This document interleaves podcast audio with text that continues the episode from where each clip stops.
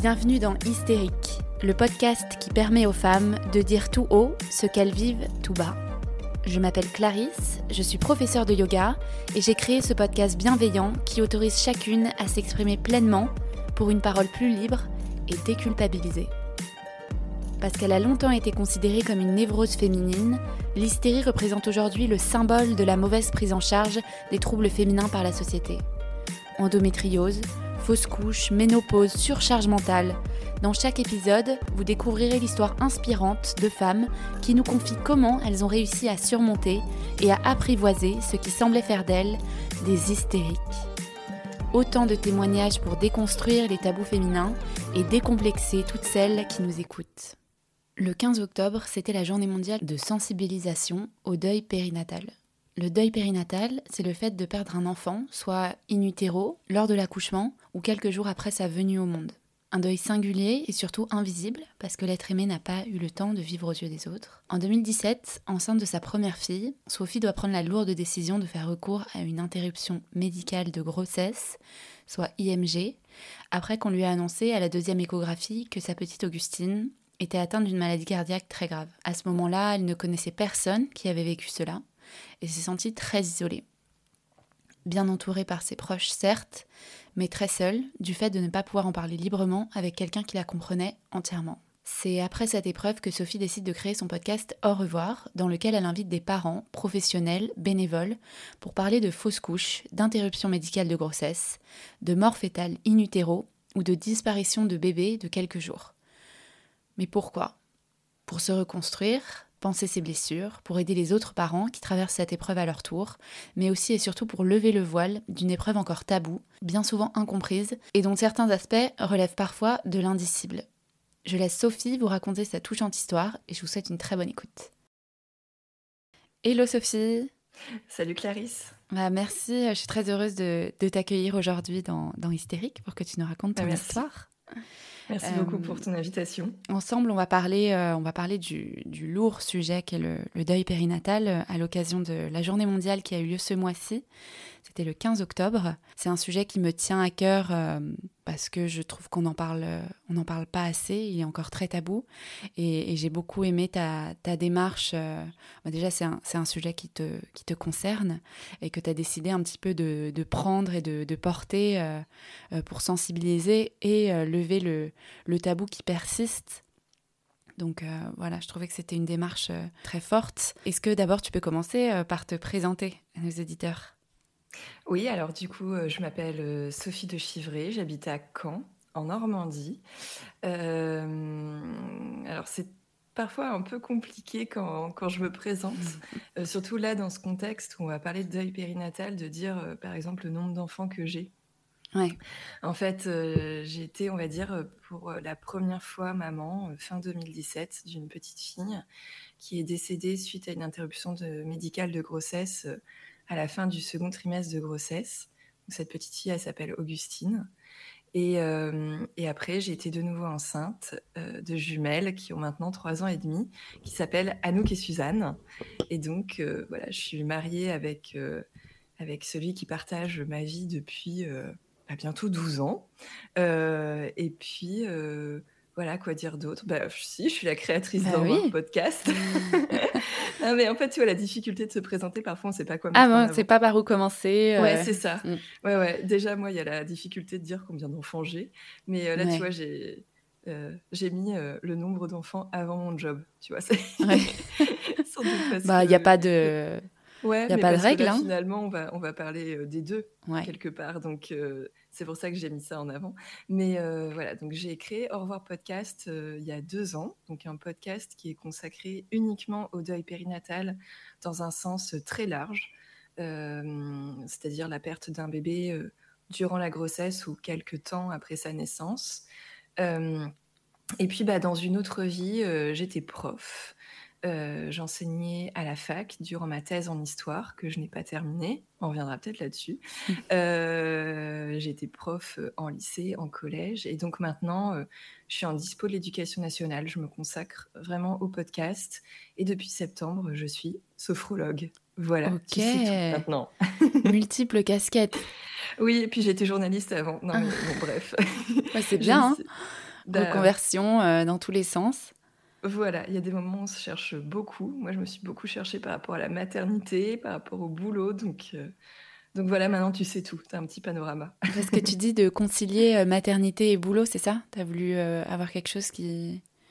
Ouais, oui. En fait, ce revirement de, situation par rapport à l'enseignement, c'est directement lié à ma seconde grossesse mmh. et à l'arrivée de, de mes jumelles euh, qui sont nées très grandes prématurées, j'ai pas pu reprendre le travail en fait après leur naissance, en tout cas dans les conditions dans lesquelles je travaillais, c'était pas possible. Ouais, j'imagine. Et à un moment donné, c'est imposé un petit peu le fait de, de faire autre chose de ma vie pour euh, pouvoir continuer à travailler euh, tout en étant très très flexible. Et c'est comme ça en fait qu'est né un petit peu le, le podcast et que j'ai songé à une reconversion et à me lancer euh, dans la sophrologie. Mais en fait, finalement, tout ce que je fais là actuellement, euh, c'est la conséquence et un petit peu l'aboutissement de tout ce que j'ai vécu personnellement et sur le plan professionnel depuis mon deuil périnatal. Ouais, c'est un peu comme une petite continuité naturelle euh, qui s'est faite suite, à, suite à cette histoire. Ouais, c'est ça, c'est le chamboulement dans la vie perso qui a aussi complètement chamboulé certains aspects de ma vie, notamment ma manière d'envisager la vie pro. Mm. Donc, euh, ouais, c'est vraiment euh, tout est lié. Je peux pas du tout dissocier ce que je fais aujourd'hui de ce qui s'est passé dans ma vie du point de vue de la maternité euh, depuis 2017. Et ben justement, on va, on va revenir à, à 2017 et même, même un petit peu avant. Moi, je, je, voulais savoir à quel moment tu, tu te dis que ça y est, la maternité, c'est c'est le moment pour toi? Est-ce que tu as toujours eu envie de maternité ou est-ce que euh, ça t'est un peu tombé dessus un jour euh, quand tu as rencontré le bon euh? bah, En fait, tu vois, j'y ai réfléchi il n'y a pas très longtemps. et je me suis rendu compte que, bah, comme beaucoup de petites filles, du point de vue de l'éducation, de la socialisation du genre, voilà, j'ai été tournée vers des choses très maternelle, entre guillemets. Enfin, on a des poupons dès qu'on est toute petite, une poussette. Oui, euh, je pense que je me suis construite en me disant, euh, bah plus tard, je serai maman. Enfin, je pense qu'il n'y avait pas d'autre, il y avait pas d'autre voie. Et puis, et puis, je ne saurais même pas comment dire en fait. je crois que vers 27 ans, 28 ans, c'est comme si ça m'était tombé dessus, que c'était plus euh, un jour j'aurai des enfants, mais là, je ressens une urgence. Enfin, c'était très très étrange. J'arrive même pas à poser des mots sur cette sensation. Euh, c'était presque animal, quoi. Ouais, animal. Ou, Instinctif. Euh. J'enseignais à la fac à ce moment-là et j'avais aucune envie d'être enceinte durant ce contrat doctoral. C'est un contrat de trois ans donc on s'était dit une fois que je termine mon contrat, on verra.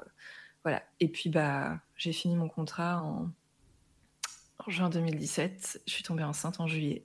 Ah ouais. Voilà. ah oui, donc tu t'étais mise une deadline dans ta tête et ton corps avait bien compris quoi. ouais, alors je sais pas si c'est mon corps qui avait bien compris, mais mais voilà le hasard des choses. c'était trop beau pour être vrai quoi. Mmh. Mais voilà, c'était le cas et et d'une certaine manière, dans ma tête, c'était parti, quoi. Bah ouais, tu te projetais, euh, ça y est, t'étais étais enceinte, ouais, quoi. Je me... Ouais, je me projetais. Après, euh, j'avais intégré le fait que ça pouvait être compliqué le mm. premier trimestre. J'étais pas du tout naïve par rapport à ça. Alors, en bonne euh, ancienne journaliste, j'avais fait plein de recherches par rapport aux fausses couches. Donc, j'avais bien conscience qu'il y avait ce risque. J'étais en mode, OK, je suis enceinte, ça peut s'arrêter j'ai ce souvenir-là, en fait, de m'être un petit peu conditionné. De rester sur tes gardes, de te dire, euh, c'est ton jamais, quoi. Ouais, en plus, petite précision, je me mariais ah. quelques jours après. Ah ouais, La même semaine. Deux grands événements. Non, mais, non, mais en, plus, c'est pas fini. La même semaine, j'avais mon test de grossesse positif, mes 30 ans et mon mariage. Ah ouais, t'es 30 ans aussi. Ok, donc là, c'était vraiment ta semaine, quoi. Ouais, j'ai eu. Euh, en gros, je crois que me rappeler que le vendredi, on prend un apéro avec des copains pour finaliser l'organisation du mariage, certains trucs, parce qu'il y avait des copains qui nous aidaient. Je dis à mon mec, écoute, là, il y a un truc bizarre. Et, et en mode. Euh, en fait, il y avait un truc bizarre parce que je savais que je devais avoir mes règles avant le mariage. Et j'étais comme ça, putain, mais j'ai pas mes règles. Excuse-moi l'expression, mais tu vois, j'étais en mode. Mais on comprend le. Ah non, mais non, c'est pas possible, ça va débarquer le jour du mariage. Je veux pas. Non, pas sur la robe. Pas ce délire, en fait, tu, vois, c'était vraiment. Et en plus, j'avais arrêté ma pilule six mois avant parce que je voulais retrouver des cycles un peu réguliers et avoir un peu de visibilité par rapport à tout ça. Et j'avais des cycles, euh, j'avais des règles beaucoup plus abondantes que sous pilule. Enfin, je voyais venir le scénario catastrophe, quoi. Et puis j'étais très fatiguée pendant mes règles, euh, ce qui ne m'arrivait pas sous pilule. Donc euh, c'était vraiment un peu l'angoisse, quoi. Le truc du oh non, c'est pas possible, je vais être, je vais avoir mes règles le jour du mariage. Et puis voilà, j'avais retrouvé des cycles un peu réguliers, mais je savais que quand on n'est pas sous contraceptif, on pouvait avoir des règles qui étaient un peu retardées pour voilà, le stress, la fatigue. Euh, j'étais très, très accaparée par les préparatifs. Euh, j'avais des insomnies depuis quelques jours. Donc, tu vois, j'étais euh, vraiment. bon. Bah, ça s'apparente à, des, à des symptômes de menstruation, hein, les, les, premiers symptômes de grossesse, c'est ça qui est un peu. C'est ça. Et puis, je sentais que j'allais avoir mes règles, mais elles venaient pas, quoi.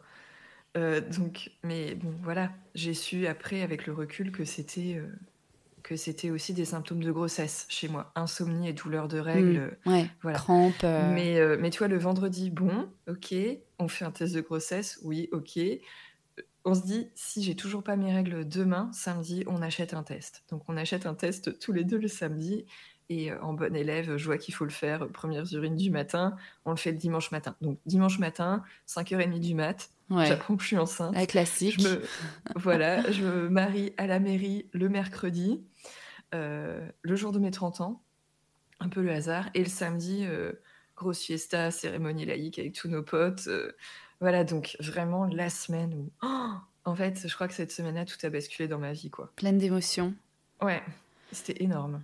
et, et alors, justement, comment ça se déroule? Est-ce que tu es, rassurée à la première échographie après les trois mois?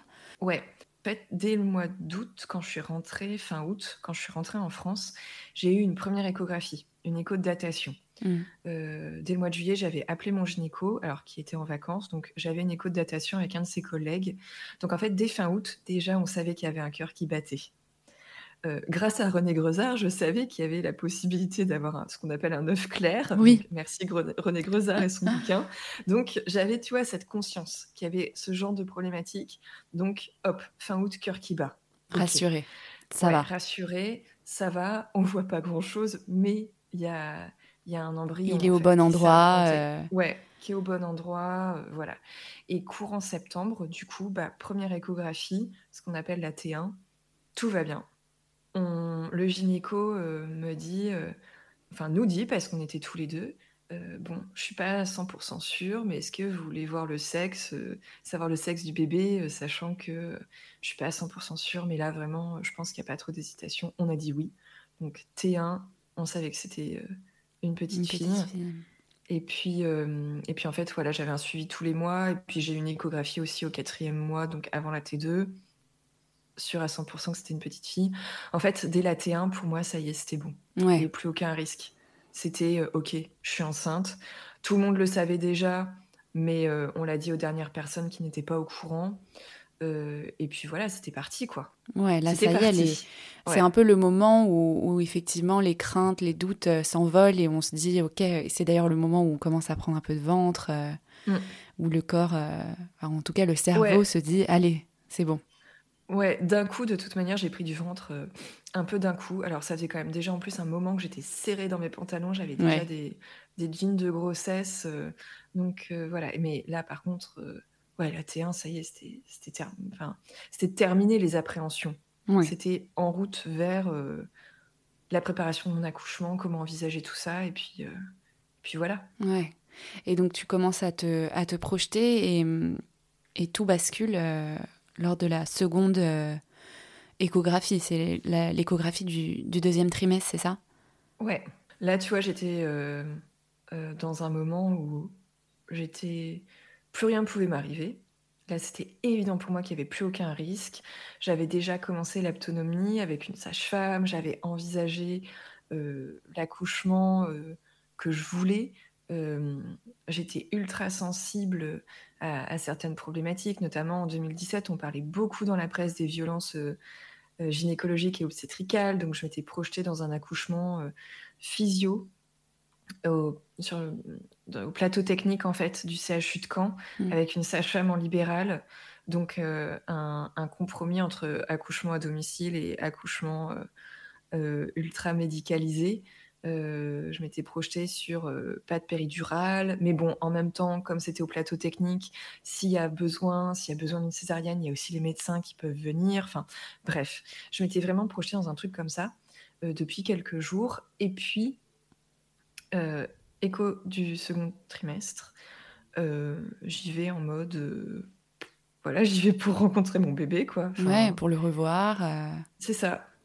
Euh, et, en fait, pendant l'échographie, mon gynécologue, euh, voilà, il passe en revue, mais de toute façon, en même temps, il passe en revue tous les organes. C'est pas pour rien. Enfin, c'est là que je me dis, euh, qu'est-ce qu'on peut être naïf? On se protège quelque part, mais en même temps, il faudrait qu'on ait plus conscience qu'une échographie du deuxième trimestre, c'est pas juste pour rencontrer notre bébé. C'est si on vérifie tous les organes, c'est qu'il y a une raison. Mais tu vois, moi, j'étais vraiment en mode, non, je rencontre mon bébé, le reste, on s'en fiche. Et, ça, vérifier les organes, il l'avait fait à la première écho, parce que je sais qu'ils peuvent le faire aussi euh, dès la première écho. là, oui, alors en fait, il euh, faut savoir que euh, les échographies en fait classiques, il y en a trois obligatoires. Alors, il y en a certaines personnes qui disent que c'est même pas obligatoire, mais bon, bref, euh, il y en a quand même trois, une par trimestre, et que selon les cabinets de gynéco, selon euh, le contexte médical, si on est pris en charge en libéral, euh, dans un hôpital, enfin bon, bref, les appareils pour faire les échos ne sont pas du tout les mêmes. Moi, je sais que mon gynéco, il a des très bons appareils pour faire les échos, mon gynéco de ville. Et, et, et en fait, tout ce qui avait été vu au premier trimestre, tout ce qu'on pouvait voir au premier trimestre, tout était OK. Compte tenu de ce qu'on peut voir de l'évolution des organes et aussi des appareils qu'on a à notre disposition quand on est gynécologue. Là, ce qu'il a vu au second trimestre, j'ai su ensuite euh, par euh, une médecin du CHU de Caen qu'il aurait très bien pu ne pas le voir. Donc euh, vraiment, moi, il l'a vu parce que c'est un très bon gynéco, euh, parce qu'il s'y connaît vraiment et que par ailleurs il a des très bons outils à sa disposition. Mais ça aurait pu ne pas être visible en fait à cette échographie-là, compte tenu du terme de la grossesse et de l'évolution des organes de mon bébé. Il a vu en fait qu'il y avait un problème au cœur. Ok. Euh, ça, il nous l'a dit vers la fin de l'échographie. En fait, euh, il a vu, je pense d'emblée, qu'il y avait un petit souci, mais le bébé bougeait beaucoup. Et, et voilà, comme il pouvait pas vraiment voir, il a passé en revue tous les organes qu'il pouvait voir, lui. Et après, il est revenu sur le cœur, mais euh, nous, on était à milieu de penser qu'il allait nous annoncer un problème. Donc, tu vois, on, sent qu'il était un peu silencieux, mais en même temps, voilà, il passait en revue les organes. Nous, on regardait notre bébé sur un écran en face de nous. Ouais. on se pose aucune question. Et là, il nous dit, pour écouter, il y a quelque chose que je vois je n'aime pas ce que je vois, en fait, au cœur. Moi, j'avoue qu'à partir de ce moment-là, c'est un peu le blackout. Euh, c'est un peu des flashs, en fait. On est dans la pièce pour l'écho, il nous dit ça. Je crois que j'ai mon souffle qui se coupe, j'ai ma gorge qui se noue, enfin, le truc, euh, des sensations physiques énormes, un mm. état de sidération énorme. Après, en fait, tu vois, ça fait un peu flash, bam, je me retrouve assise face à lui à son bureau, mon mari à côté de moi. Euh, je me revois euh, complètement avec une respiration mais coupée. Lui qui nous dit va falloir prendre un rendez-vous au CHU de Caen avec une cardiologue. Je prends le rendez-vous pour vous, je vous tiens au courant. Donc tu vois, on n'a pas eu à se charger de ça je me souviens qu'il a fallu payer la consultation que j'arrivais pas en fait. Je trouvais pas mes affaires. Enfin tu vois les trucs euh, assommé quoi. complètement assommé euh, et, je me revois ensuite euh, un peu comme un film tu vois où il y aurait des cuts avec des séquences très courtes. Et là je nous revois dans la rue pour retourner vers la voiture. Je nous revois aussi à l'intérieur à nous dire c'est pas possible, c'est pas possible, c'est pas possible. Enfin, un truc euh, atroce quoi. Euh, ma mère qui m'envoie un texto, alors cette échographie. je reçois un mail d'une copine qui avait son échographie de la deuxième, deuxième trimestre en même temps que moi. On avait au jour, à deux jours près, la même date de terme. Elle, elle me dit Allez, c'est un petit garçon, trop cool. Un petit garçon et vous, une petite fille. Enfin, oh, je. Mmh. Horrible. Ouais. Euh, appeler ma mère pour lui dire qu'il y a un souci, j'arrivais même pas à parler. De toute façon, je crois qu'il n'y a même pas eu besoin que je parle pour qu'elle comprenne qu'il y avait un problème. Mmh. Et en fait, deux jours après, on a eu notre rendez-vous avec, euh, avec une cardiologue au CHU de Caen. donc assez rapidement, heureusement, parce que si tu dois attendre une semaine. Euh, Ouais, parfois les délais sont longs. Et en fait, c'est mon gynéco donc qui a appelé. Et le lendemain, c'était le matin, j'étais mais complètement assommée chez moi, pas bien. Il m'appelle, il me dit euh, c'est bon, j'ai eu un rendez-vous pour vous, il y a eu un désistement demain. Vous avez rendez-vous avec elle, euh, tel médecin au CHU à telle heure. bon courage à vous. Enfin, vraiment, il était génial, quoi. Et il a pris sa retraite depuis, mais des gynécos comme ça. Vive ce gynéco. Euh, c'est ça. Euh, et, en fait, euh, deux jours après, on était fixés et on a su que notre bébé, en fait, il n'y avait pas d'issue possible pour lui. En fait, c'était vraiment un, un, très, très gros souci cardiaque. pas de chirurgie possible. Enfin, si, en fait. On nous a dit, on peut opérer, mais ce ne sera jamais curatif, ce sera palliatif. Et là, dans notre esprit, je me dis palliatif. Soins, palliatifs, c'est pour les gens qui sont en fin de vie. Euh, ok. Ouais. En fait, c'est juste pour. Euh, euh, voilà, c'est pas pour envisager la vie, c'est comment on prépare la mort, quoi. Et comment on essaie de faire en sorte que cet enfant essaie peut-être de vivre, mais tout en sachant que ça n'ira pas, en fait. Je me souviens, ma mère, elle est infirmière, elle m'avait briefé, elle me dit, tu poses telle question, telle question, telle question, on avait tout listé. Et je me souviens qu'il y avait une question, c'était, euh, c'est quoi, en fait, l'espérance de vie pour des enfants qui naissent avec ce problème et qui... Voilà, c'est quoi, en fait? Mm. Elle nous a dit, bah, on peut pas vous dire. On peut pas vous dire parce qu'on on peut essayer d'opérer, ce sera palliatif, mais en plus, chaque opération... Euh, on ne sait pas euh, quelle est l'issue de l'opération. Et c'est un, cas, c'est un cas fréquent ou Non, c'est très rare. Ouais, c'était très très complexe, très très rare. Alors sachant qu'il y a des cardiopathies qui peuvent être opérées, qui sont opérables, euh, voilà, ça c'est, euh, il y a des choses qui sont presque entre guillemets courantes. Disons que les chirurgiens ont l'habitude d'opérer ce genre de, de problème, mais, mais nous c'était pas du tout le cas en fait. Et puis je pense qu'à partir du moment où on nous a dit qu'il y avait un problème au cœur, j'ai même pas envisagé le fait que ça puisse être opérable. Tu vois, on dit problème au cœur, t'imagines aussitôt le pire. Enfin, le cœur quand même, ouais. c'est euh, l'organe vital par excellence. En fait, euh, j'imagine qu'il y a des anomalies assez fréquentes ou communes, en tout cas, euh, tu vois, chez des bébés qui naissent et qui ont besoin d'une chirurgie directement après. Mais effectivement, là, si on vous dit soins palliatifs... oui, voilà, c'est ça. La chirurgie palliative, on ne sait pas ce que ça donnera. Euh, chaque opération, en plus, peut être ultra risquée, ça peut entraîner la mort. Et puis, en fait, elle nous a dit quelque chose d'autre. On peut tenter ça si tenter que tous les autres organes aillent bien. Et ça, on ne le savait pas à ce moment-là. Et en fait, la suite du protocole de prise en charge, c'était une échographie pour tout vérifier. Et en fait, euh, c'était euh, un peu moins d'une semaine après. Et en fait, rien n'allait. Ah. Donc, euh, et ça, mon gynéco en cabinet de ville ne pouvait pas le voir. D'accord.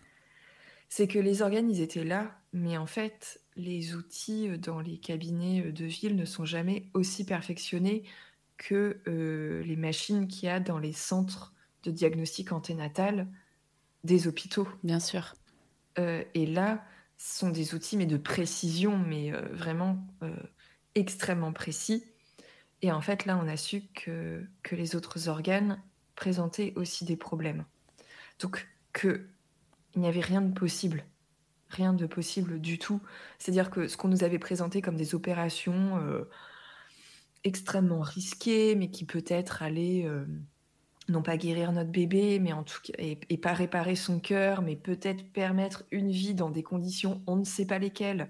Mais voilà, Bon, bref, en fait, ce n'était même pas possible. Ouais, c'est ça. En fait, ces choix qui s'offraient à vous, euh, qui devaient déjà être super durs, euh, tu vois, j'imagine à, à, appréhender, quoi, chacun, parce que c'est lourd de prendre des décisions comme ça, même pour, mm. pour son bébé, en fait. On se dit, euh, qu'est-ce qu'on lui inflige? Est-ce que c'est -ce, est -ce, ce qu'il veut? Ouais. Et, et, là, ce qui est assez étrange, c'est qu'après le premier rendez-vous avec la, la, cardio, la cardiopédiatre. Ouais, elle est cardiopédiatre. bref, elle est cardiologue, tu vois. Mais euh, je suis tombée dans un monde, je ne connaissais même pas le. Enfin, je savais même pas le fait que c'était possible qu'on fasse une échographie cardiaque à un bébé. à ce point-là, enfin, tu vois, je. Quand on me dit une cardiologue au CHU, je me dis oui d'accord, elle va faire quoi en fait? C'est, je pensais pas qu'on pouvait avoir ce degré de précision. Avec mon mari, on s'est aussitôt dit, je, je savais qu'il était possible d'interrompre une grossesse. Euh, je crois que je connaissais le terme d'interruption médicale de grossesse, d'IMG, mais tu vois, je savais même pas à quoi ça renvoyait comme type de réalité. Ouais. Mais toujours est-il qu'on était assez au clair, tous les deux, après ce premier rendez-vous, que si notre bébé, dès sa naissance, allait souffrir, c'était pas possible pour nous. On pouvait pas l'envisager. Euh, lors de ce premier rendez-vous, d'ailleurs, on lui a posé la question à la cardiologue. On lui a dit, mais euh, est-ce que euh, on peut envisager une IMG dans ces cas-là? Euh, Elle nous a dit euh, oui. Après, c'est un type de processus, voilà, il faut que ça passe en commission, etc., etc. Mais vous pouvez faire une demande. Et là, je me souviens que je lui ai dit, mais en fait, ça correspond à quoi une IMG Et là, c'est elle qui me l'a dit. En fait, dans dans son bureau, on a, on a encaissé un diagnostic qui était extrêmement sombre pour notre bébé. Et il y a eu un deuxième niveau d'information qui était les infos relatives à l'IMG. Et là, elle me dit, bah, c'est un accouchement par voie basse, un accouchement classique. Et là, en fait, il y a une image que j'emploie tout le temps, mais qui est vraiment ce que j'ai ressenti physiquement. C'est que j'étais déjà en train de me noyer. J'ai essayé de sortir un peu la tête de l'eau, de prendre des infos. Et là, bam, d'entendre accouchement classique par voix basse, hop, on m'appuie sur la tête et je replonge. Hmm. Alors que j'ai déjà plus de souffle. Ça a été extrêmement dur à encaisser. Là, franchement, c'était la chose. Euh, c'était pas pire que l'annonce de la maladie de mon bébé, hein, mais c'était un autre niveau. Euh, c'était encore plus dur à. Ah là, ça, faisait trop, quoi. Ça faisait vraiment trop. Euh, là, j'y arrivais pas, quoi. Et et devoir euh, envisager qu'on arrête la grossesse, qu'on arrête la vie de notre bébé in utero, plus accoucher par voie basse. Oh, c'était trop pour moi. Ce qui est dur, c'est qu'accoucher par voie basse, tu as une posture assez active en fait, alors que tu te dirais, euh, euh, tu vois, comme un début de grossesse, une interruption volontaire de grossesse ou prendre un cachet, c'est très passif et tu laisses, tu laisses tout s'évacuer tout seul. Et là, de, de dire je, je dois faire l'action d'accoucher, tu vois, de mon bébé. Fait, euh, dans ma tête, en tout cas, euh, c'était ça. C'était en gros, euh, si j'avais perdu mon bébé au premier trimestre, bon bah voilà, j'avais imaginé des grosses règles. Hein. Très clairement, je pense que dans mon esprit, fausse couche à cette époque égale grosses règles, ou alors, bon bah je suis endormie à l'hôpital, je me réveille ensuite, c'est fini. Hein. Mais effectivement, j'imaginais ça, et du coup, je me disais, ah oui, donc là par contre, il faut que j'accouche il faut que j'accouche. Euh, sachant que moi, je m'étais projetée dans un accouchement naturel. En plus, Avec une sage-femme en libéral, euh, dans un milieu certes médicalisé, mais en même temps, je voulais être actrice de mon accouchement. Je voulais pas être péridurale. Alors que paradoxalement, je suis quelqu'un qui a un niveau de tolérance à la douleur qui est quand même assez bas. Mais euh, j'avais, je m'étais mis en tête le fait que je voulais pour mon accouchement voilà, c'était pas la péridurale la priorité, c'était avec quelqu'un de confiance que je connaissais. Hmm. C'était un peu ça, en fait. Je voulais que ce soit ma sage-femme qui m'accouche. Donc, je m'étais vraiment focalisée là-dessus. Et là, qu'on me dise que mon accouchement, ça va être un accouchement dans le cadre d'une interruption médicale de grossesse, avec un accouchement, euh, certes sous péridurale, mais quand même potentiellement assez douloureux, plus la douleur morale, plus la douleur psychique, plus le fait que j'allais mettre au monde un bébé décédé. C'était trop. J'avais jamais été confrontée à la mort. En tout cas, si, j'ai déjà été confrontée à la mort. Enfin, je suis déjà allée à des enterrements. Euh, j'ai déjà perdu des, euh, des personnes dans ma famille. Euh, notamment ma grand-mère quand été adolescente, mais je n'ai jamais vu la mort en face. Et, en fait, dans les semaines qui ont suivi mon accouchement, il a fallu que j'encaisse tout ça. Mon bébé allait pas pouvoir vivre, il fallait qu'on prenne une décision, il fallait que j'accouche, que mon accouchement, ça allait pas être celui que j'avais envisagé, mais qu'en même temps, là, j'avais qu'une envie, c'était qu'on m'endorme, mais qu'en fait, non, c'était pas comme ça que j'allais accoucher, euh, qui, qui aurait des contractions, une péridurale certes, mais bon, voilà, et que j'allais voir.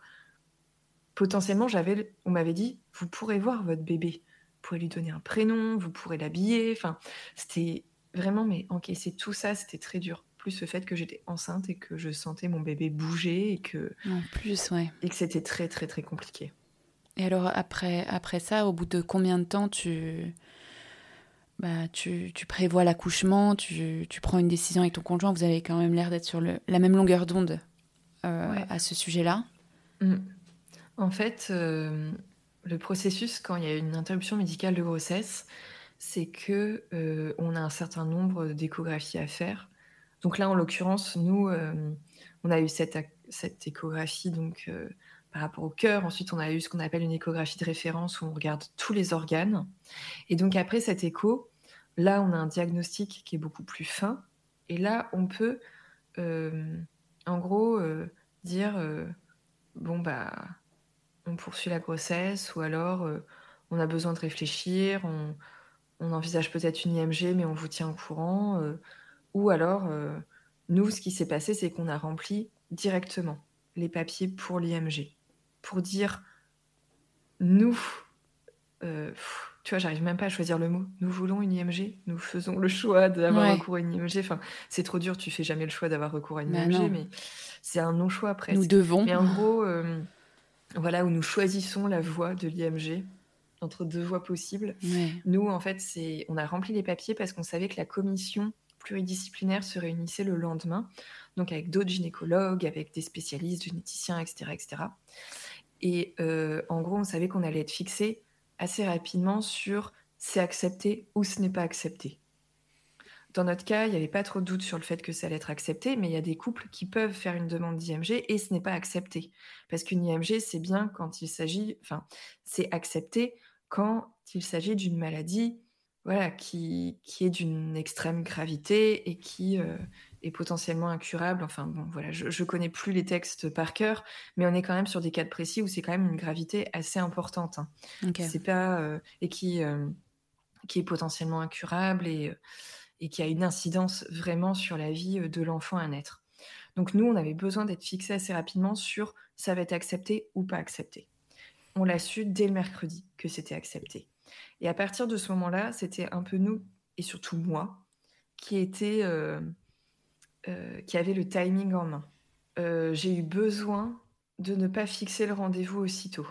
J'ai eu besoin de, de, prendre un peu le temps de me dire je n'ai pas cette date-là en tête. Parce qu'en fait, à partir du moment où tu fixes le rendez-vous, tu sais quand tu vas accoucher. C'est un peu l'horizon d'attente que tu n'as pas envie d'avoir, que tu n'aurais jamais envisagé dans ta vie.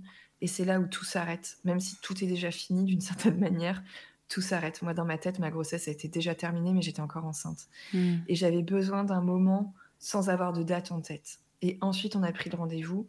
Et en gros, il y a eu trois semaines et demie entre le premier diagnostic euh, et, le fait que j'accouche. Et moi, ça m'a permis de me réapproprier un peu ma grossesse, de, de retoucher mon ventre aussi, parce que j'avais eu un moment de rejet pendant plusieurs jours qui était très, très euh, violent, et moi-même, euh, j'étais pas au clair avec ça, quoi. Enfin, je me disais, bon, c'est plus, je suis plus enceinte, et je sentais ma petite fille bouger, et ça m'énervait parce que je me disais mais c'est horrible en fait elle bouge à l'intérieur de moi alors que c'est déjà terminé je veux pas enfin c'était euh, atroce. Ah et j'ai eu besoin de ces de ce timing assez lent d'une certaine manière pour me réapproprier tout ça recréer du lien avec elle et envisager mon accouchement et et me dire euh, je vais la rencontrer on va lui donner son prénom euh, voilà donc on a fait ce choix qui est pour nous un choix clairement d'amour. C'est parce qu'on l'aimait, ce bébé, qu'on a décidé que elle, son cœur arrêterait de battre dans mon ventre parce qu'on savait qu'elle ne souffrirait pas, en fait. De toute façon, j'imagine que dans un cas de figure comme ça, euh, tous les choix, euh, tu vois, sont, sont respectables et tu vois, il n'y a, pas le bon ou le mauvais, il y a le, bon pour toi, enfin pour vous. Et ce qu'on considère comme, euh, même si euh, grammaticalement c'est pas, c'est pas correct, mais le moins pire pour notre bébé? Ouais, c'est ça. Je vais pas dire le meilleur parce qu'en fait, on est quand même dans un, dans un cas de figure très compliqué. Que t'as pas choisi, bien sûr. Voilà, mais pour nous c'était un non-choix et c'était ce qu'on pouvait envisager de moins horrible d'une certaine manière pour notre bébé. L'IMG en France, c'est quelque chose euh, qui n'est pas toujours respecté mm. par certaines personnes. On parle beaucoup euh, des pro-vie, entre guillemets, par rapport à l'IVG, par rapport au droit à l'avortement, mais souvent, les gens qui sont contre l'avortement et contre l'IVG euh, au début de grossesse s'opposent aussi. S'opposent aussi à l'IMG. D'accord, ouais. Ouais. Et ne, ne respectent pas le fait que, passer un certain stade, effectivement, on peut interrompre la grossesse et que si on le fait, c'est pas en pur égoïsme. Euh, on ne peut pas juger euh, de ce choix sans avoir toutes les clés en main. et je le redis parce qu'il y a une personne de notre entourage qui a eu le culot de remettre en cause notre décision. Une personne de notre entourage lointain. Hein. Ok.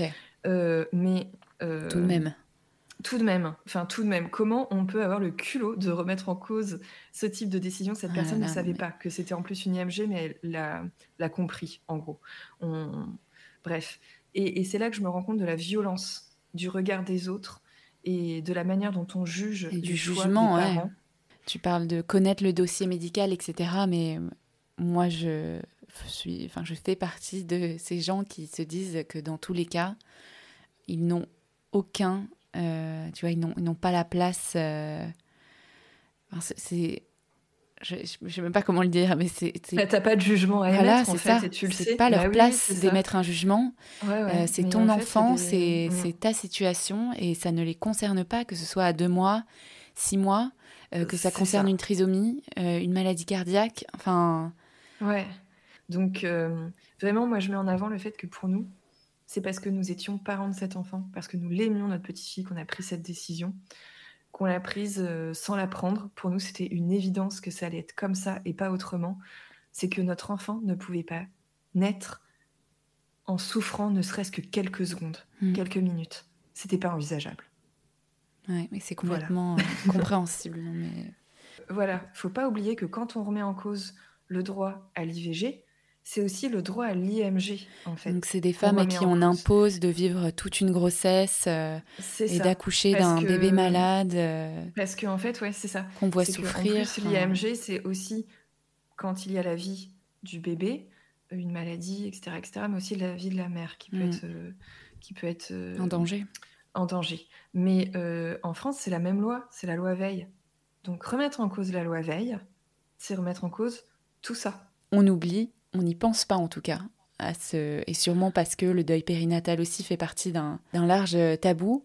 Euh, mm. mais on pense beaucoup à l'IVG et on parle pas du tout de d'IMG, tu vois. Je... Parce que la démarche n'est pas la même, mais pourtant c'est la même, euh, c'est la, même. La démarche, elle n'est euh. pas la même parce qu'une IVG, voilà. Et, et, alors du coup, comment se passe la rencontre avec avec ta petite fille? T'as as décidé de, de la voir? Parce que j'imagine qu'on il y a ce choix aussi à faire de, de, mm. rencontre ou, ou, pas, parce que ça peut être trop dur aussi. Bah ça, de toute manière, euh, dans les jours qui ont suivi la prise de décision de, de l'IMG, euh, on, nous a donné toutes les informations. Mm. Euh, donc, qu'on pouvait lui donner un prénom, qu'on pouvait la voir, qu'on n'était pas obligé de la voir aussitôt, que si on voulait pas la voir aussitôt, on pouvait la voir après, même plusieurs jours après. Euh, voilà, il y avait quelque chose de très, euh, entre guillemets, ouvert. Très libre. C'est-à-dire que chaque décision qu'on prenait sur le moment, euh, par exemple, si on décidait de ne pas la, voir sur le moment, on pouvait la voir après. Quelques jours avant mon accouchement, j'ai dit à mon mari, écoute, moi c'est clair que dans ma tête, j'ai envie de la voir.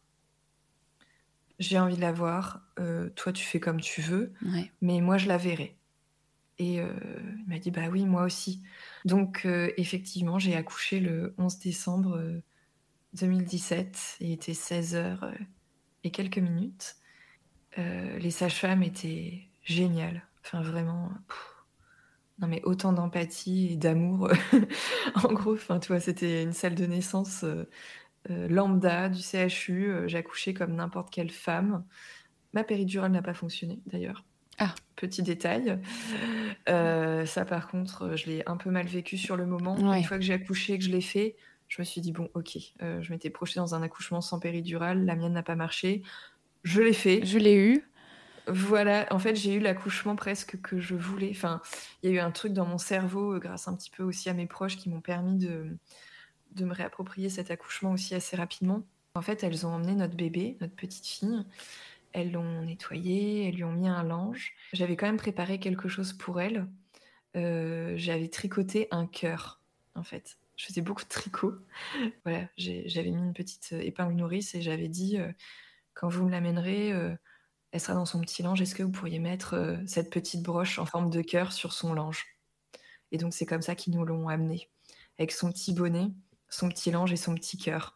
Parce qu'aussi, c'était très symbolique pour moi. Elle avait bah le cœur qui était cassé et je voulais qu'elle ait ce petit cœur euh, aussi euh, avec elle. Et elle est partie, en fait, avec ce cœur. Mmh. Donc voilà, c'était une rencontre qui était très douce. Il y avait de la douleur, mais euh, pendant quelques minutes, toutes les minutes où on était avec elle, c'était pas de la douleur en fait, c'était une rencontre. Ouais. Et ça, j'insiste beaucoup sur le fait que c'était une rencontre avec notre bébé. Elle était toute petite, mais euh, mais voilà, elle était décédée, mais elle était toute paisible et et, et c'était beau. Et tu avais eu aussi euh, ce temps des trois semaines, peut-être un petit peu pour faire ton deuil aussi? Pour le commencer, en tout cas. Ouais. C'est certain. Et pour me préparer au fait que il fallait que je la rencontre. Je pense que si ça avait été trop précipité, c'était tellement dur pour moi d'envisager l'accouchement par voie basse que je crois que j'aurais tout escamoté, le reste. J'aurais dit non, je veux pas la voir. Non, je trop dur, je, je peux pas. Mm. Là, en fait, ça m'a permis de me réapproprier un peu tout ça et d'avoir ce entre guillemets projet de naissance. Et je me souviens avoir dit à, à mon mari, euh, bah, ce sera toujours notre première petite fille en fait. Bah oui, bien sûr. Quoi qu'il arrive mm. après. Il l'a prise dans les bras aussi. On l'a eu tous les deux dans les bras. Et puis après, euh, je me souviens que les sages-femmes, elles nous ont laissé du temps. Alors combien de temps, je ne me souviens pas. Mais euh, au bout d'un moment, j'ai dit c'est bon. Vous pouvez. Là maintenant, on lui a dit au revoir et... Mm. et. Et voilà, vous pouvez repartir avec mon bébé, quoi. Je... Puis j'étais tellement fatiguée de l'accouchement aussi que hum, ça a peut-être permis un peu d'estomper ce côté très euh, déchirant des, des, au revoir quoi. Ouais ouais, un petit peu assommé aussi de ce qui venait de se passer. Euh. Ouais, et puis j'avais très mal physiquement, mmh. enfin donc euh, donc voilà, mais je pense que le shoot d'hormones, de toute manière, on a les hormones comme pour un accouchement classique, hein, Bien ça, sûr, ouais. Voilà, et, le fait que j'ai été très bien prise en charge et qu'elles ont été très douces et très à l'écoute, ça a fait que j'ai bien vécu ce moment. Je l'ai vécu de la meilleure façon possible, en fait. Je ne pouvais pas mieux vivre cette rencontre avec mon bébé. Et alors, c'est une question un petit peu, peut-être complètement à côté de la plaque. Mais du coup, moi, j'imagine ce moment où, tu rentres chez toi euh, sans, sans, sans, ton bébé, tu n'es plus enceinte. Comment, comment on se remet de, de, de tout ça? Ben, On s'en remet pas. je... Non, mais en fait, tu vois, cette question que tu me poses, maintenant, je te, je, te réponds euh, très honnêtement avec le recul qui est le mien de mon expérience et de celle euh, du podcast aussi, mm. enfin, des témoignages que j'ai eus, c'est que même comment on s'en remet, moi, cette question, je me la posais à ce moment-là. Comment je vais me remettre de ça? C'est pas possible. Je peux pas me remettre de ça. Je me revois euh, rentrer chez moi. Euh...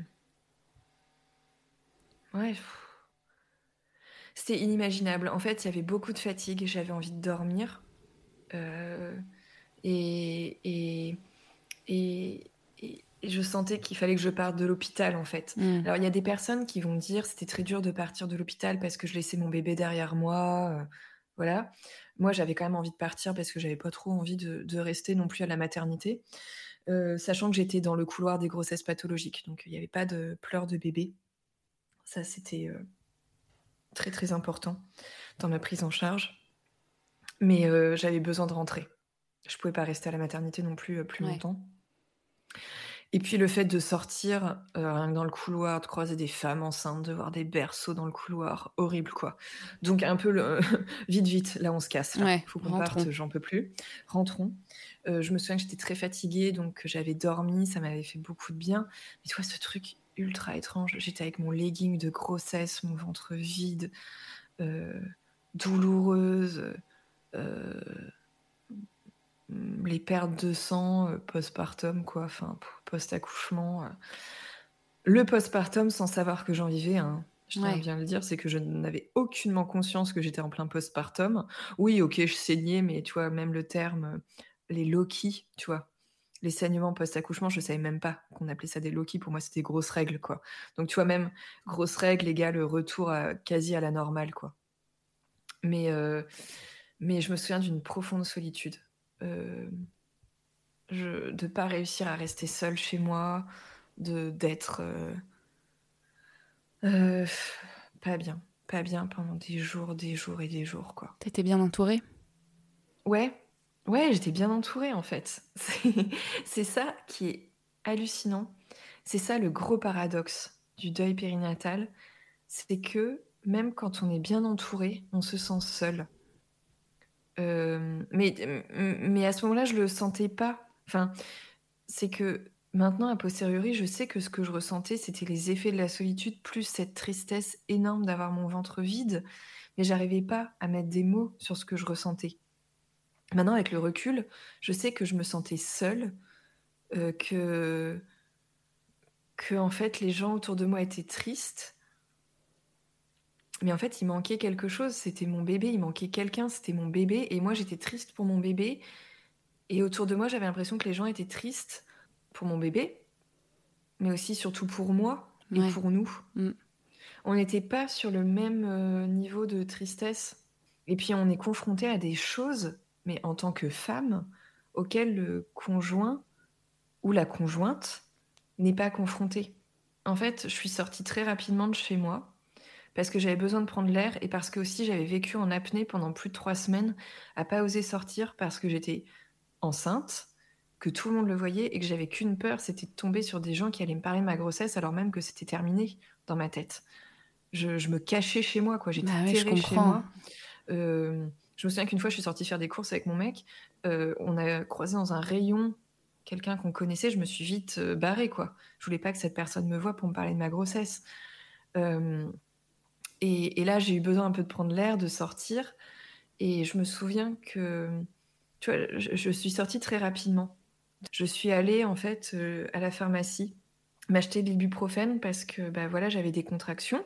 Et euh, en allant à la pharmacie, j'étais seule. Et là, j'étais, j'ai vécu un moment, mais d'une solitude, mais énorme. Et là, je me suis dit, plus jamais je sors de chez moi, quoi. Je peux pas. Là, je peux plus. En gros, euh, je donne ma prescription médicale, donc ibuprofène, ma carte vitale, et j'étais couverte par le 100% maternité. Parce que le 100% maternité, c'est à partir de 6 mois de grossesse et c'est dans les jours qui suivent hmm. l'accouchement. Ok. Et donc, le comptoir était assez haut. Euh, la personne en face de moi n'a pas vu si j'étais enceinte ou pas. Donc, forcément, elle me demande si je suis enceinte, parce que 100% maternité, soit je suis enceinte, soit j'ai accouché, quoi. Et l'ibuprofène, elle n'a pas le droit, en fait. Enfin, c'est interdit quand on est enceinte, c'est complètement déconseillé. Donc, euh, donc elle me dit, est-ce que vous êtes enceinte? Parce que je vois le 100% maternité. Et là, je me dis, ah oh non, faut que je réponde à ça. Enfin, tu vois, je, je m'y attendais pas à cette question. Bien sûr que c'était important pour elle de me la poser, hein, c'est son, son job. Hein, ça, euh, voilà, elle pouvait pas ne pas me la poser parce que, en plus, elle pouvait pas voir si j'étais enceinte ou pas. Euh, mais, mais moi, je m'y attendais pas. Je m'y attendais pas du tout. Et je me suis dit, mais je réponds quoi? Je réponds quoi? Euh... Tu vois, la réponse, elle est évidente. Bah, j'ai accouché, quoi. Mais, mais moi, j'étais dans un état de sidération et de choc. Ouais, c'était trop et donc, dur. J'ai réussi à bafouiller un truc. Et je lui ai dit, ça par contre, je m'en souviens, non, je ne suis plus enceinte. Je crois que je lui ai dit, en plus avec un air. Euh, et pour moi, lui dire, non pas, je n'ai pas accouché, mais je ne suis plus enceinte, le message était clair. Hein. Ouais. j'ai pas de bébé, hein. j'ai pas de bébé vivant à la maison. Mais sauf que pour elle, le message n'a pas été clair du tout. Elle m'a félicité. Mmh. Elle m'a dit Oh Et en plus, elle en rajoutait une. Enfin, elle en rajoutait des tonnes. Oh, mais ça fait plaisir de voir une jeune maman euh, déjà debout, en pleine forme. Quelle horreur euh, J'avais une tête, je pense, de six pieds de long. Je lui ai rien dit. J'ai essayé de sourire. Je disais Oui, oui, d'accord, merci. Euh, ok. Et, et, et, en, et en plus, quelques minutes avant, j'étais dans un rayon en train de regarder quelque chose. Et il y a une femme avec un bébé dans un landau qui a voulu passer et euh, qui, qui m'a fait. Euh, qui était pas très sympa et qui m'a fait euh, Bon, excusez-moi parce que moi, il faut que je puisse passer en fait. Et là, je me retourne et je vois ce bébé dans le landau. Et premier choc, enfin, tu vois, je, je savais même plus qui j'étais, où j'étais. Je me dis, mais mon Dieu, mais comment elle peut me parler comme ça? Enfin, c'est pas de ma faute si je prends de la place. Enfin, je, me suis confondue en excuses euh, et, j'avais envie juste de lui crier à la figure, mais écoute, tu vois le, truc. Non, mais écoute, meuf, en fait, je viens d'accoucher, je viens de perdre mon bébé, j'étais enceinte il y a encore trois jours. S'il te plaît, me parle pas comme ça. C'est trop violent, je peux pas. Et, et tu vois, ça, plus la pharmacienne qui me balance des félicitations que je savais plus où mettre bah tu vois, je suis sortie rapidement de chez moi pour prendre l'air, bah après j'étais incapable de ressortir. Bah et c'est là qu'on se rend compte que le chemin il est super long. Mm. C'est pas derrière moi en fait. Euh, devant moi, il y a un long chemin et je sais pas comment il va être ce chemin.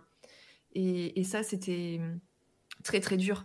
Et m'en remettre, ça a été vraiment petit à petit, en prévoyant euh, des choses, en me ménageant, en, en étant bien prise en charge par une psychologue, en, en refaisant des projets et chaque projet qu'on refaisait pour cette année 2018 euh, qui, qui se profilait à l'horizon, c'était des projets qui me déchiraient le cœur parce que c'était pas ça qu'on devait faire comme projet. Parce qu'il y avait tous les projets qu'on avait fait pour 2018 jusqu'au mois d'avril, mon accouchement, et puis tout ce qu'on imaginait après, bah, il a fallu tout réenvisager. Donc chaque projet qui était censé nous faire un peu de bien pour affronter ce deuil-là, c'est des projets qui me faisaient du mal aussi. Et nous, clairement, ce qui nous a permis d'avancer, de réenvisager petit à petit euh, la vie et l'avenir, c'était les voyages. Je crois, on a fait, non mais clairement, on a fait exploser notre empreinte carbone euh, cette année-là, enfin vraiment, euh, et on a fait exploser notre budget voyage. J'étais incapable de reprendre le travail. Je travaillais dans un lycée à une heure de chez moi, mais j'ai pris mon congé mat parce que je pouvais pas retourner travailler, en tout cas pas dans l'immédiat. Donc je suis partie au ski en janvier. Je suis allée voir des copines euh, à Paris en janvier, l'Italie en février, l'Écosse en avril, au moment de ma date de terme. J'avais besoin qu'on soit loin de chez nous. Je me suis fait tatouer en avril aussi. J'avais besoin de dates comme ça. Ah ouais. Euh, pour euh, un peu baliser les, les, mois qui allaient suivre. Avoir des repères en 2018, de me dire, je ne sais pas comment ça va se passer, mais au moins, il y a ces voyages-là, il y a ces échéances-là. Et puis au mois de de juillet-août euh, un voyage au Japon. C'était notre voyage de noces. Ça, c'était prévu depuis le début, depuis notre mariage. On, avait demandé de l'argent pour un voyage au Japon. Et donc, ce voyage-là, on ne devait pas le faire dans l'immédiat mm. parce qu'on n'allait pas partir avec un nouveau-né et on n'allait pas le laisser pendant trois semaines, clairement. Mais donc, on a décidé de le programmer. Et ça, c'était très dur parce que ce voyage-là, il n'aurait jamais dû avoir lieu en 2018. Et en fait, de partir à l'autre bout du monde, euh, en fait, moi, ça a été vraiment les voyages qui m'ont reconstruite, très clairement. Ça aurait pu être ailleurs, en fait, même moins loin, mais c'était de partir de chez moi. Un peu cette fuite de me dire, euh, de, de partir de ma ville, de partir de ma maison, de partir de ma routine quotidienne et d'être ailleurs pour se reconstruire.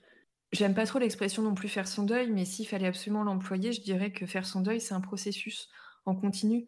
On fait son deuil perpétuellement, avec des moments où on, va très bien, des moments où ça va pas, des étapes à franchir, la date du terme, euh, la reprise du travail, encaisser la première annonce de grossesse des autres, la première annonce de naissance, euh, remettre un pied dans le monde extérieur, revoir pour la première fois un bébé alors que pendant des mois on ne pouvait pas en voir, et encore aujourd'hui, je pense que mon deuil, euh, voilà, le deuil, il n'est pas terminé en fait. Euh, il se terminera jamais. Je vis avec cette absence. Je vis avec cette date du 11 décembre qui sera toujours la date de mon premier bébé. Là, tu vois, cette année encore, le jour de mes 35 ans, du coup, j'ai eu un énorme coup de mou parce que j'ai ce souvenir ultra prégnant de, tu vois, je suis super émue en en parlant de, de ce mois de juillet 2017 où j'étais dans l'ignorance et la naïveté la plus totale, l'innocence de me dire, je sais pas ce qui va advenir de cette grossesse, on n'en est qu'au début, mais j'imaginais pas la fin que ça allait être. Pour moi, c'était inenvisageable. Et il y a vraiment un point de rupture sur ce mois de juillet pour moi, qui est qu'en une semaine, je me suis mariée, j'ai eu 30 ans, j'étais enceinte, et c'était génial, quoi. C'était juste génial.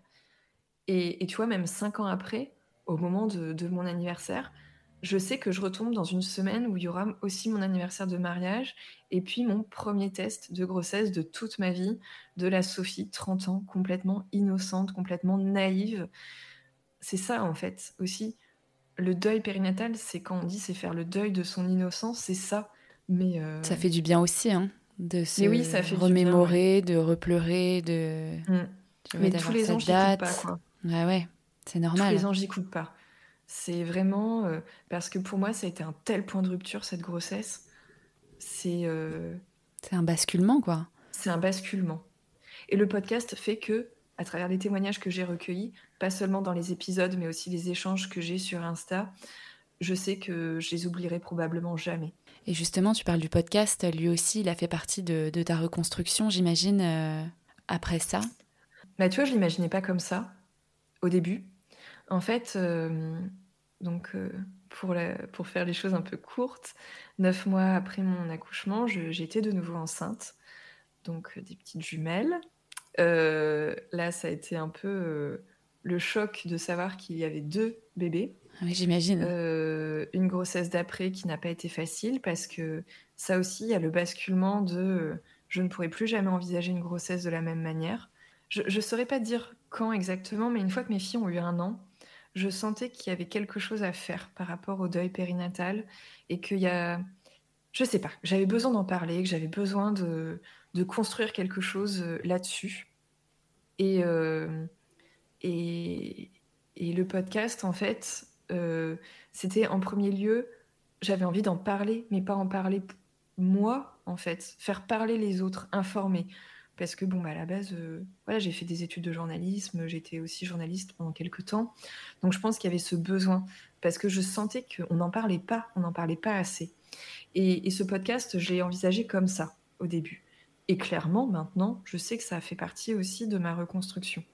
Parce que ça m'a permis d'échanger avec des personnes qui avaient eu des vécus plus ou moins proches des miens, d'un point de vue médical, mais qui en termes d'émotion, euh, bah ouais, ce qu'elles disaient, je me reconnaissais dans leurs mots en fait.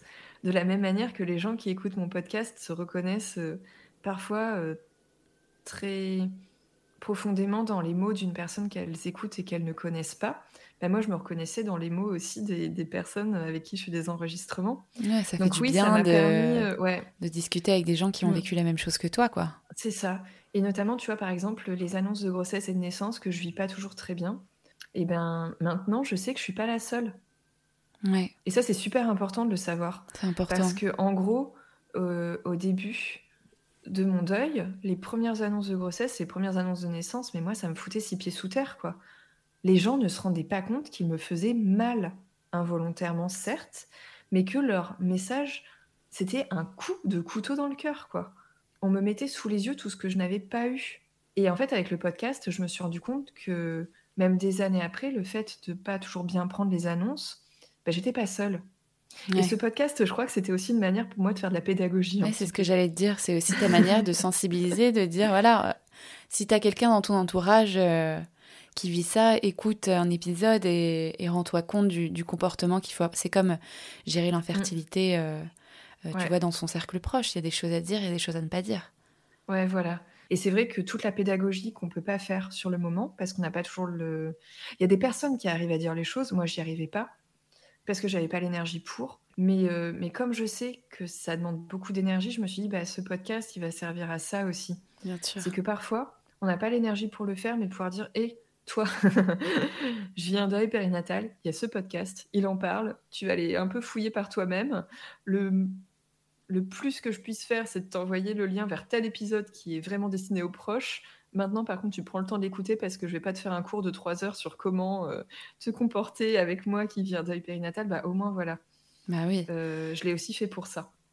Ouais. Et d'ailleurs, je renvoie tous les auditeurs à, aller écouter, du coup, euh, de ce pas un épisode de Au revoir podcast. Je pense que ça sert, ça sert à tout le monde malheureusement, hein, bien sûr, parce que on mm. peut être touché de près comme de loin à un, deuil euh, périnatal. Euh, c'est un sujet dont on parle peu et, en tout cas, bah, merci beaucoup Sophie d'avoir euh, d'avoir partagé toute ton histoire qui, qui, qui est vraiment pas facile, mais qui, je pense, et d'ailleurs, je pense que tu l'as tu l'as découvert aussi par toi-même avec ce podcast, concerne énormément de personnes en fait, qui vivent ça dans le silence et qui vivent ça dans leur coin et qui ont l'impression d'être seuls. donc on a besoin euh, tu vois, de d'espace comme ça où, on peut euh, bah, se sentir un peu moins seul, où on peut partager, où on peut échanger. Oui, parce que en fait, c'est ça qui est particulièrement dur, c'est la solitude et de se dire pourquoi ça me tombe dessus alors que j'en ai jamais entendu parler. Pourquoi il y a personne dans mon entourage qui m'a, enfin, qui m'en a parlé? Parfois, les langues se délient au moment où on vit ce deuil périnatal. Bien sûr. Et il y a des femmes, des couples euh, qui vont apprendre qu'en fait, bah, il y a des gens de leur entourage proche qui l'ont vécu aussi mais qui n'en ont pas parlé avant.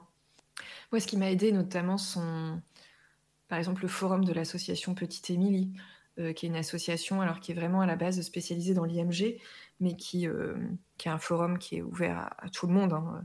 Et, et, donc fin 2017, c'était surtout ça, parce qu'il n'y avait pas beaucoup de ressources. Là, pour le coup, les podcasts, il n'y en avait pas.